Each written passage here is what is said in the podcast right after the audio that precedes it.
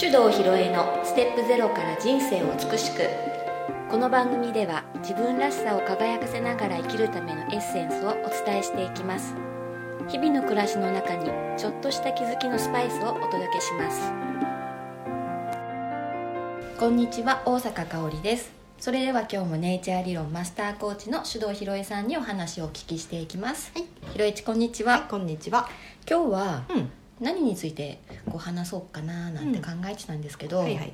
ブログね、うんうん、うん。この前書いてくれたやつひろいちが、はい。あれ、うん、私もいろいろ考えましたよああ、あれね、あのすごいランキング上位に入りましたアメブロで。そのタイトルは何でした、はい。えっ、と結婚ってそもそも何のためにするんだっけ？みたいな、うんそういう話をしたんですよね。うんうん、まあでもブログはやっぱり文字なのでね、うん。あんまりこう分量がそんなに書けないし、うん。まあ書く私も大変だしねうん。読む人も大変だからほどほどの長さなんで、うん。まあ書ききれないことも山のようにあったんでその続きをちょっとポッドキャストでやってみるかと。続きね。はいはい。はい。でかおりんあれ読んでなんかどんなこと考えて私はた、ね、うんあ結婚。あ私はね、うん。今、まあ、恋愛もしてきたんですけど、うんうん。恋愛対象に対しては結婚は全く思わなかったんですよ。なるほど。でも今の旦那さんに会った時に、うん。あ家族だと思ったのでうん。あ家族っていうことは結婚かなっていうのを思い出したかな。あのブログを読うんんで、うん。うん。すごいよね。なんかビビッときちゃった。そうそうビビッと。声じゃないんですよ。うん そこが面白いよね。声じゃないんですよ。声ではないんですよ、うん。うん、あのいろいろ昔からね、うん。えー恋愛の延長線上に結婚があるのかとか。そうそうそこが違う。恋愛と結婚は別物だとかね。そう。諸説ありますよ。うん。でもね、まあ、結局のところ正解はない。うん逆に言うとどれも正解うん。としか言えないなということうんですね、であの、まあ、私も今ではねネタに使ってるんですけど「×二なんでね。うん。でこれあのよくうちの旦那さんのツッチーとね「いや私たち再婚なんですけど」って言ったら必ず「あこっちは3回目で、ね、僕は2回目なんですよ」みたいなことね言われちゃうんでもう私も最近はねもういいやと思ってね、あの公開しておりますが、あのでね3回目にちゃんとうまくいってるから、うん。この前の2回は失敗ということではなくて、うん。あれです失敗と書いて、うん。経験と読む。ああいいですね。あ のまあ失敗したまんまで終わるとそれは失敗だけど、うん。リカバリーしてね、うん。ちゃんとこう克服したらうん。ただの経験になるっていうそういうね、うん。まあ、これ結婚だけに限らず全てについてうんうんそういうことが言えますが、うん。まあ、そういうポジティブな考えをしてますね。そうですね。うん。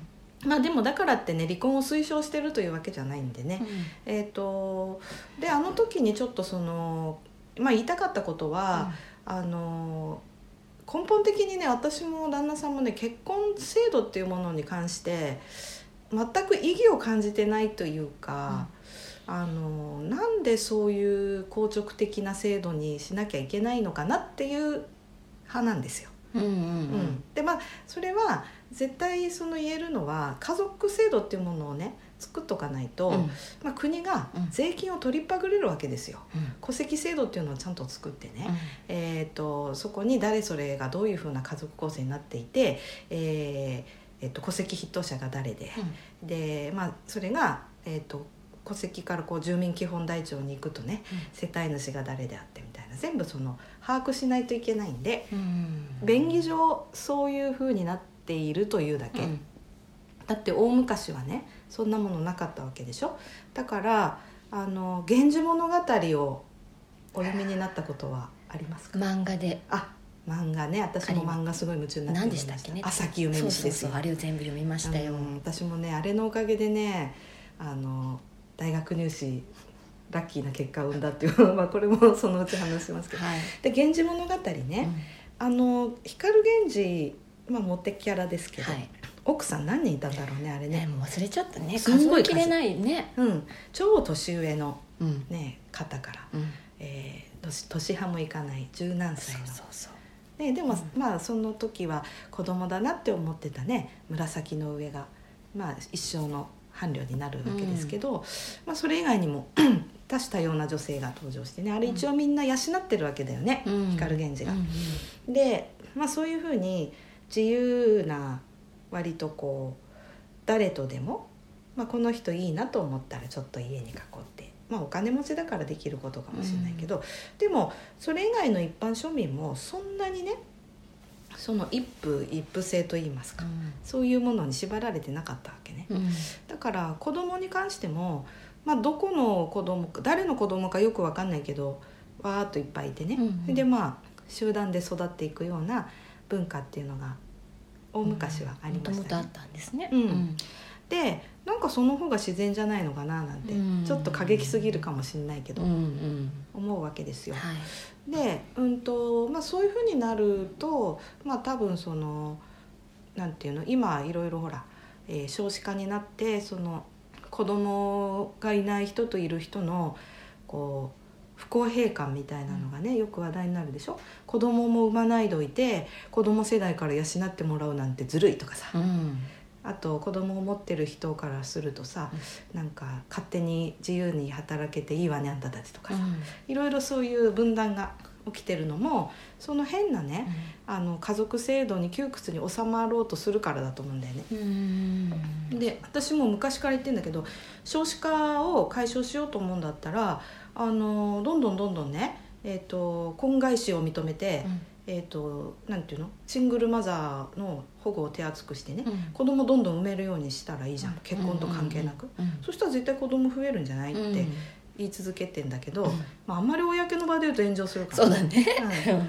あとねこういう人もいた。昔その大学院行ってた時に、えー、と行政法の先生がね自治体の少子化対策の切り札は、えーラブホテルのあの割引券をばらまくことじゃないかって 言ってた先生がいたね。お まあ、だからあのみんなねやっぱりね 思い込みというかね、変な常識にとらわれているもののその一つのすごい象徴的なものがこの結婚制度ってもんだと思うんだよね。そっかそっか。うんでかおりんはずっとその恋愛っていうことはしてきたけど、うん。特に結婚っていう風な意識はなかったけど、うん。あこの人家族だって思った時に家族なら結婚だなっていううん。発想が出てきたわけです。よそうなのそう。まあ、自然だと思う、うん。だけど結婚といっても戸籍上の夫婦になることって別に必須じゃないわけだよね、あこの人家族だから一緒にいようっうんうん。ていうことなんだよ、うん。で私たちも入籍するまで3年ぐらいかな、まあ、いわゆる事実婚っていう感じ、うん。でいたんですよ。ずっとそれでもいいかなとは思ったんだけどやれ相続だとか、うん。なんだとかってうん。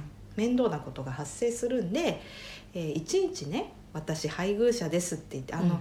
入籍しない配偶者はあれなんて言うんだったっけなあの事実上のね、うん。配偶者っていうのってまあいろいろほら例えば死ぬ時にさ病院入れないとかねあそうそうそう病室とかね。うんいろいろあるんでね、うんまあそれもいちいちね説明するのも面倒くさいしなっていうんで、ひとまず入籍するかっていう形にはなりましたけど、うん。うん。まあ、つまり便宜上っていうことね。そうですうん。ね。でなんていうかそこがみんなね、あの履き違えているというか思い込みがすごくある。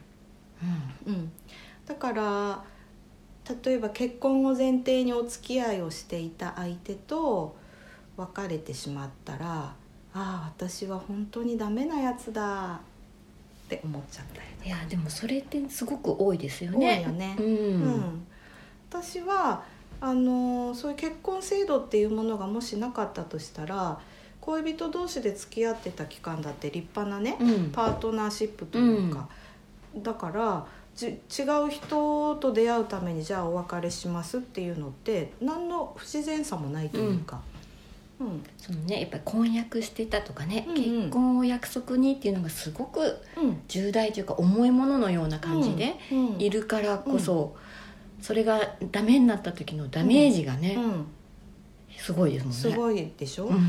で、うん、とだけどさ人ってね変わる生き物でしょ？うん。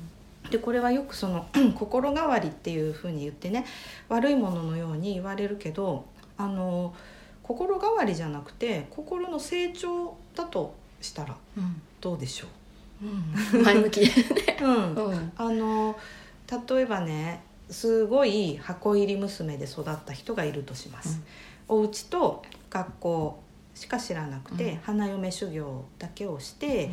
えーまあ親が決めた言い名付けと結婚みたいなね、まあ大正昭和初期ぐらいはみんなそんな感じだったかな。でいたとしますけどでもしその女性が、えー突然旦那さんと死別して、うん。えー、と社会の荒波にさらされたとします、世の中ってこんなことになってたの？ってなって自分の知ってる世界が、まあ、半径3メートルぐらいだったのが半径、えー3キロぐらいに急に大きくなったらその人どういう感覚になるかだよね。うん、あ私これが正しいと思ってたけど違ったんだ、うんってなって次にもし自分の力でパートナーを選ぶなんちゅうことになったら、全然違う人を選んだかもしれうなんいね。うんそうですね、はいうんうんみたいな感じでその人ってね環境が変わると考え方が変わったり何かを学んで気がついて、うん、なんか違う思考を持ったりするものなんですよ。でその時にもしその時一緒にいるパートナーが前の状態の自分と考えがぴったり合ってる人だとしたら自分が成長したら相手と合わなくなるでしょ。うん、それはね当然ですもんね、これ当然なのね、だからあのそこで、えーどういう対処をするかっていう課題が発生してくるんだけど、まあ、一つはねうーんとこの人が本当に好きだから分かってもらおう。うん。うん私こういうことを学んでこんな風に考えるようになったんだよねって言って価値観をシェアして、あそうなんだって言って相手がこう理解をしてね、うん。その成長した自分も受け入れて理解してくれたらまあパートナーシップは続けられるけど、うんでも片方がすごく考えが変化して前の君にどうして戻ってくれないんだって言ったらどうかってことね。困る、困るよね、うん。で、まあ、その時にあの昔はどうだったかっていうともう離婚なんてとんでもないだから、あの前の自分を演じるか。うん。学んだことを捨てて成長をこう手放してねうん。元の場所に居続けるようにするか。っうん。ていう感じになっちゃってであのとてもね辛い人生を、こんなはずじゃなかったとなるんじゃないですかね、うん。そうするとね、何が起きるかっていうと結婚なんて。こうなっちゃうべきじゃなかったうん、でもそれは結婚が悪いんじゃなくてさ、うん。あのそういうシステムにあの入ったことが問題の原因ね。うん。うん。まあそんな感じのことってすごくあると思うんだよね。うん。で、まあ、私もそのうーん最初の結婚はそんな感じ、うん。まあ、6年付き合ってたんで、うん。いわゆる別れる理理由がないというやつですよ。うん。で結婚するかってなって、でお互い就職するでしょ？違う環境になるわけ、で私も半径1キロぐらいがし世界だったのが半径10キロぐらいになりましたと、でそうすると当然だけどその人生観とかねあのものの考え方変わっちゃって、昔みたいにうまくいかないんだよ話してても。うん。でそれにあこれは私も彼も考え方変わってきてるなって気がついてはいたの、でももう婚約しちゃってて、うん。結婚式の招待状も送っちゃってるからこれダメだとどうしても結婚しないとって、うん。思ったわけ。結婚に縛られたんですね。そうです。はい。うん。でもやっぱりね6年付き合ったのに、まあ事実上1年ぐらいでうん。うんダメになっちゃった。結婚して。うん。うん。でもその時ねあの、まあ、うちの父は早く亡くなったんだけどねお父さんが言ってたんだよね。ボソボソっと。うん「お前さ本当に結婚すんのか?」って。うん怖い預言者だと思って。うん「うん、何言ってんのお父さん」って言ったけどまあなんか分かってたのかもしれないね。うん。うん。そうですね。でうーんと、まあ、そんな感じでさ、あのーみんなに言っちゃったからしなきゃとかね。う、ん。うん、あのそういう感じのことで結婚して失敗する人って、まあ、意外と結構いるんじゃない？いますかね？いてほしいな。でないと私困るだって。いやそういうことじゃないんだけどね、まあそんなことでその変化したら変化したなりにね、うん。ふさわしいパートナーと一緒にいるっていう方が自然なんじゃないっていう考えに至ったわけですよ、うん。だからあの、まあ、付き合ってみて、お互いにねあの刺激を与え合って同時に成長できるんだったら永遠に続くと思います、はい。うん、でも、パパは会社私はうちとかってなっちゃって、まあねどんどんどんどんその旦那さんがね、えー、と社会でこう認められて、えー見聞も広がってね、うん。勉強もして、すごくこう人人間的にね、うん。成長していくのに、うん。奥さんずっと家にいて、えー家事と育児だけっていう風になってたらさ、差ができて当然じゃない、うん。うん。であの男性はあの同じようなフィールドで、うんバリバリやってる女性に素敵だなって思っても、無理からぬ話ではないかと思う。そうですよね。はい、それは当然のうん、流れになりますね。うん。で奥さんが何を思うかそういう奥さんに多いのがこのバリキャリ女性に嫉妬して、でまあ不倫のね首根っこ捕まえてそれをブログに暴露するわけだ。そしてそのブログがすごい大人気、うんなるほど。うん、こういう構造なんだよ。うん。でそれは逆もしかりだよね。う、ん。うん。まあ、女性も今あの結婚して子供が生まれても働く人も多いからさ、うんうん職場でやっぱりキャリアを積んでいくわけだよね、うん。でその時にいろんな広い世界を知ってねパ例えば今まで知らなかった業種業態の人と付き合って、素晴らしいわと。とかね。あとママ企業が今ブームだからね、起業しちゃったと奥さんが、それで起業家としてたまたまうまくいき始めました。起業家のコミュニティに入りますはい。キラキラ企業女子ですよ、はい。周りはね。そっか。でそこでビジネスセミナーなんかに行ったらね、いろんな起業をしてる人と知り合いましたと、うん。そしたら「いやーやっぱり自分でビジネスしてる人って素敵。うちの旦那なんてつまんないサラリーマンだから嫌だわ」またこれもトラブルね全部そのパターン。でだったらその自分は起業家として社長業をやっていくんだっていうふうに思った女性が心地いいパートナーを見つけたらそっちと一緒になったって別にいいじゃんって思っちゃうんだよ私なんか。は。うんうん。だけどもしそこはねその価値観の合う人をパートナーにするっていうことが一番いいっていう前提に立ってることなんだけど、それとは別にそんな考え方とかなんとか以前に人間としてこのパートナーが本当に大好きでうん。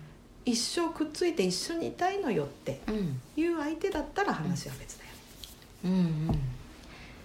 そうね。いうん。ろんなねバージョンがある。そう。ね。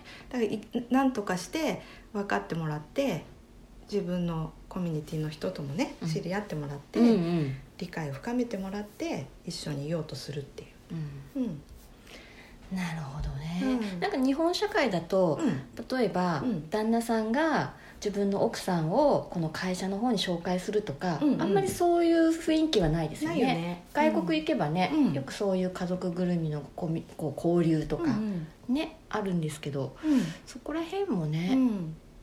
そうそう。だからそのお互いがじ家庭以外の場所でどんな人付き合いをしたり、うん。どういう活動をしてるかっていうことに対する理解がね、うん。圧倒的に少ないと思ううんだよ。ん。でまあ会社まあ社宅のさ奥さん同士のうん。あれみたいなのってさ、そうですね。うん、あるけど、うん。でもそこではさお互いを知り合おうっていうよりなんか私のか勝手なイメージかもしれないけどさ、うん。嫉妬の渦みたいなね。夫のこう出世競争をねうん。なんかこう代理戦争しているような、ドラマの世界みたいなえね、ちょっと極端すぎますか？これ分かんないですけど、私経験ないんで分かんないんだけどさ、うん。んどうなんでしょうね、うん分かんないけどね、まあだからあのなんでその欧米に行くとねその家族ぐるみでう、ん。まあ、やるかっていうとうーんとあんまり、えー階級とかね、うんそういうし同じ会社の中で上下関係とかさ、そういうのがないからじゃないかと思うんだよね。うんうん。ああのまあ、基本的にそのあマネージャーとかうん。なんとかとか、うん。肩書きはあってうん。も、あの人間関係的にはフラットに付き合うでしょ、うんそうですね。うん。うん、だからそういうふうになれるんだろうなっては思うけどね。うん。そうですね、そっか。そうなの。だから私あの、まあ、ちょっとこの数日ね、うん。うん、とブログもちょっと読んでもらおうと思ってね、アメブロを一生懸命研究してたわけ。うん。そしたら、まあ、そのね、まあ、なんでこんなに不倫ネタって受けるんだろうなって 思ってさ。願望があるのかしら？いやっていうよりやっぱりその自分のこうよ読んで自分の留飲を下げてる人とかいるのかもしれないけどうね、ん。でもなんかその根っこにあるのはさその結婚はこうでなくちゃいけないって。うんその男女の関係はこうでなくちゃいけないっていうね、うん。固定的な思い込みによるとこがすごく大きいんじゃないかなって思うんですよ。うん、いやちょっとね今日そのひろいちの話聞いてあじゃあ私も結構じゃあ結婚っていうのに縛られてるんだなっていうのが気づいたかな。うん、まああの制度をね重んじる人がいても全然否定もしないんだけど、うん。まあ、何のためにってことを考えたらね、やっぱり幸せでいるためでしょ。うん家族の幸せを願ったんだけどな、私は、うん。うん。そうそう。だからそれがね、うん。実現してるからもう100点満点じゃないですか。いいですかうんね、もちろんもちろん。じゃあ。このまま仲良くうん、結婚をはい、今は続けていきたいとは思いますが。エンジョイしてください。はい。わかりました。はい、じゃあ今日はこの辺で、はい、ありがとうごあざいます。りがとうございます。この番組では皆様からのご意見ご質問を募集しております宛先はメールアドレス info office 響き .com info officehibiki.com までです。たくさんのお便りお待ちしております。